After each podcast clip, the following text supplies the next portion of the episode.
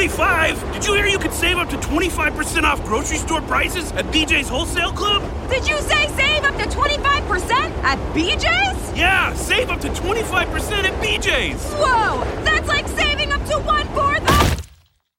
Ugh, that's gonna leave a mark. BJ's, absurdly simple savings. Shop today. Not a member? Go to bjs.com slash simple savings. L'impero bizantino, quando è caduto nel 1453, erano passati mille anni rispetto alle invasioni barbariche in Occidente. Era sempre lo stesso impero. Come la monarchia inglese di oggi del Royal Wedding è sempre la stessa monarchia di Guglielmo il Conquistatore. Sono passati mille anni, allora ti viene da dire conta così tanto la continuità istituzionale. Forse è più importante il fatto che il mondo cambia intanto. Non era più lo stesso impero, però un po' sì. E a quel punto, sto scherzando come vedete, ma sono scherzi che fra noi colleghi si fanno spesso. A quel punto uno dice, ma è poi caduto nel 1453? No, è solo venuto un altro imperatore. Il sultano Maometto II ha immediatamente provveduto ad aggiungere un titolo. Lui era già il sultano, lo scià, il, il protettore dei luoghi sacri, il califfo. È diventato anche Kaiser Irum, Cesare di Roma. E ufficialmente i sultani ottomani hanno continuato a dire ai loro sudditi, noi siamo gli imperatori romani. Sediamo qui a Costantinopoli, capitale dell'impero, che altra prova vorreste? Di questo, mentre da un'altra parte un'altra potenza imperiale, quella russa, che rivendica a sua volta l'eredità di Costantinopoli e quindi di Roma, per cui Mosca è la terza Roma e come disse Ivan il Terribile, è una battuta che si, se andate a rivedere il film di Eisenstein, Ivan il Terribile, c'è questa battuta, a un certo punto lo zar lo dichiara, due Rome sono cadute, ma la terza, Mosca, sta, e una quarta non ci sarà. In altre parole, Mosca è la terza Roma, il che vuol dire che io a volte incontro colleghi studiosi di storia bizantina che mi dicono, scherzando, l'impero romano è caduto nel 1989.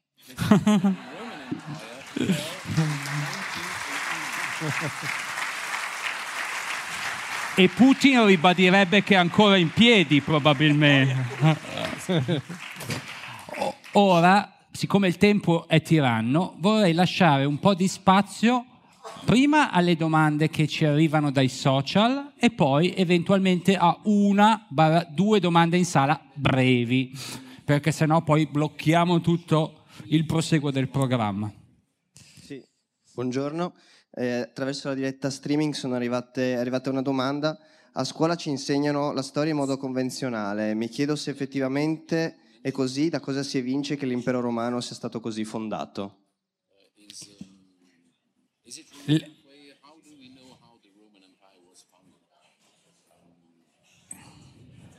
Confesso che non ho capito la domanda. Spesso con le domande social è così, salterei la tappa e passerei a una domanda in sala se vi viene.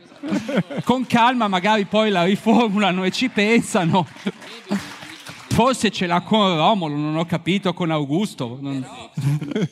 Però forse si potrebbe chiedere al professor Heather se pensa che la cultura di massa e l'insegnamento scolastico abbiano assorbito le novità che gli studi recenti sulla caduta dell'impero romano e le invasioni barbariche hanno portato o se invece c'è una frattura fra quello che pensano oggi gli specialisti e quello che si insegna di solito.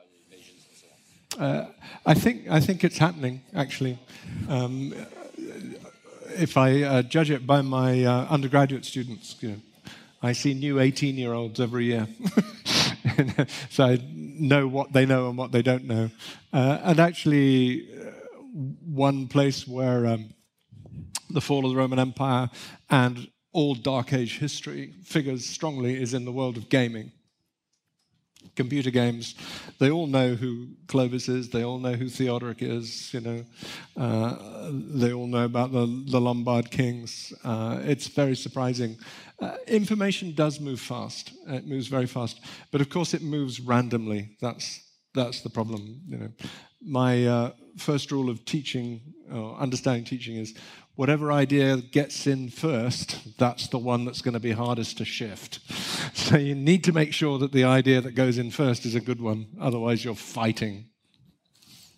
Eh, Sta, su- sta in effetti succedendo. Io da professore vedo dei diciottenni ogni anno, c'è una nuova generazione e vedo che queste conoscenze passano perché vedo cosa sanno e cosa non sanno. Eh, la cosa interessante è mh, che con l'età che abbiamo, eh, nei tempi che viviamo, sono i giochi di computer a veicolare queste conoscenze, perché figurano quasi tutti, succedono in queste epoche, dei barbari, dei romani, eccetera, e dunque, oppure del- dell'era eh, me- medievale, quello medievo oscuro, e dunque quasi tutti sanno chi è Claudio, chi è Teodorico, eccetera. Un'altra però regola molto importante ed un problema è che le informazioni poi vengono diffuse in modo abbastanza sparpagliato, a casaccio. E questo è un problema, perché la prima regola dell'insegnamento, la prima idea ad insediarsi sarà anche quella che sarà più difficile da scardinare e sostituire con la verità. Allora devi stare attento a piazzare bene le prime idee perché poi tendono a rimanere.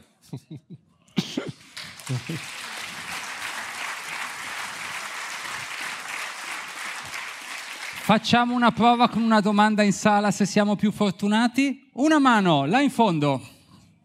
Là, là, là, là. Yeah. Si è alzato. Un microfono. Micro is arriving.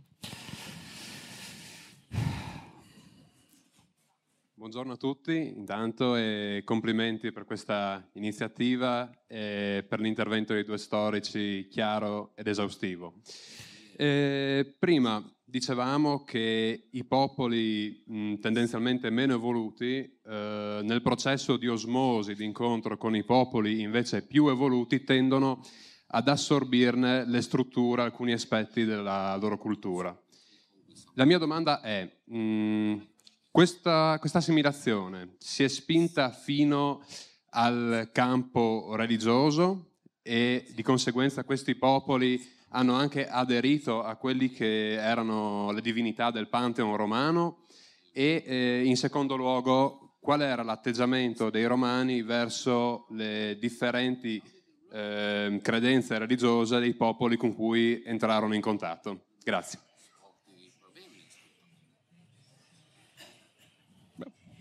Uh, it certainly has uh, religious connotations. Uh, you see it most clearly, actually, in the late Empire when Rome has become a Christian state. And uh, Christianity becomes uh, a plank of its diplomatic platform. So, uh, states that want to come into alliance with the empire, uh, a lot of pressure is put on to absorb Christianity.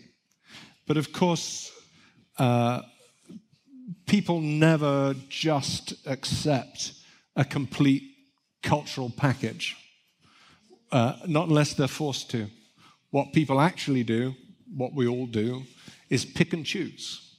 We take the bits we want, we throw away the bits we don't want. And that works even um, with conversion. Uh, you find some very strange Christianities out there in the late uh, Roman period and in the post Roman period, uh, where people are absorbing elements of Christianity that they like. And in fact, Christianity is only half formed at that stage anyway, so there's much more room for picking and choosing, and they throw away the bits they don't. So it, it's, there is always assimilation, but exactly what gets assimilated and what doesn't get assimilated varies from context to context. Beh, se- certamente ci sono anche dei connotati religiosi in questa assimilazione, eh, soprattutto se pensiamo al tardo impero, quando l'impero ormai è uno stato cristiano e dunque il cristianesimo viene utilizzato in un certo senso anche come piattaforma diplomatica. Se un popolo, una nazione si vuole alleare con l'impero romano, eh, subisce anche delle pressioni per farsi battezzare e dunque assumere il cristianesimo. Però ovviamente, come noi tutti tendiamo a fare, non l'intero, tutto il pacchetto culturale non viene preso tutto di- insieme, ma come tutti noi preferiamo sempre si sceglie prendiamo quella parte che ci piace e quella che ci piace di meno la, la rifiutiamo. E dunque anche col cristianesimo è così e vediamo che ci sono ovviamente soprattutto ai margini dell'impero a volte dei cristianesimi molto strani, no? che sono soltanto quelle parti del cristianesimo che gli piacevano se le sono prese, le altre insomma se le sono eh, scordate diciamo.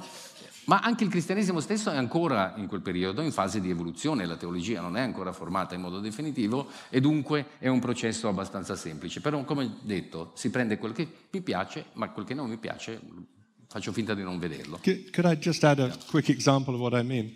Uh, there are a lot of cultures that have a real problem with God the Son, who's equal with God the Father.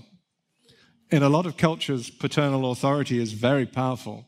So, what the hell does that mean?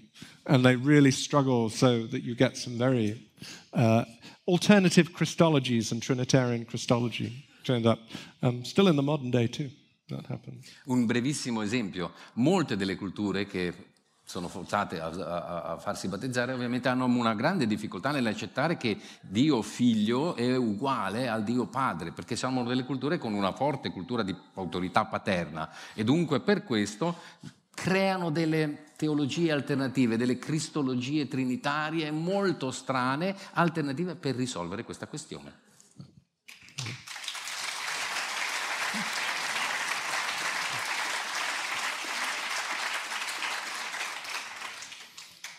Notate che la domanda verteva soprattutto sull'idea del mondo antico pagano, politeista e quindi l'approccio dei romani, mentre nella risposta a noi viene naturale parlare di un impero romano cristiano. Eh, questa è una cosa che non va dimenticata e bisogna avere chiara la cronologia però quando ne parliamo. Le, Roma per secoli è a contatto con i barbari, non tanto perché subisca invasioni barbariche, quanto perché sono i romani che invadono il paese dei barbari, anche questo è meglio non dimenticarlo. Per secoli e secoli i romani hanno invaso, conquistato, annesso i paesi dei barbari. Poi a un certo punto il processo comincia ad andare nel senso opposto.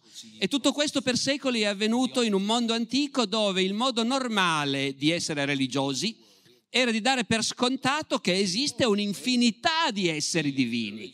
Certo, ogni luogo ha i suoi, ogni paese, ogni popolo, ogni città, ogni foresta, ogni lago, ogni fiume ha i suoi dei, ogni mestiere ha i suoi dei, ogni malattia ha il Dio che la guarisce.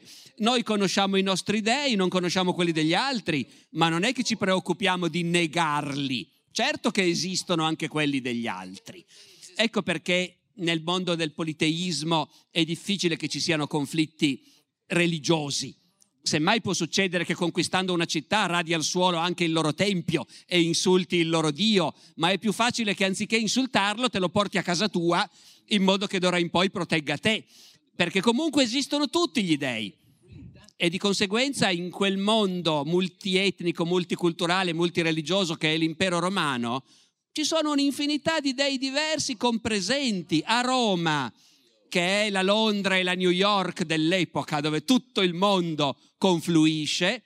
A Roma ci sono culti di dei germanici, di dei celtici, di dei arabi, di dei africani e non c'è nessun problema. L'importante è che tutti rispettino anche gli dei dei romani, Giove e così via, perché guai, non devi offenderli, ecco. Dopo hai i tuoi dei del tuo paese e sei liberissimo di essere fedele anche a loro.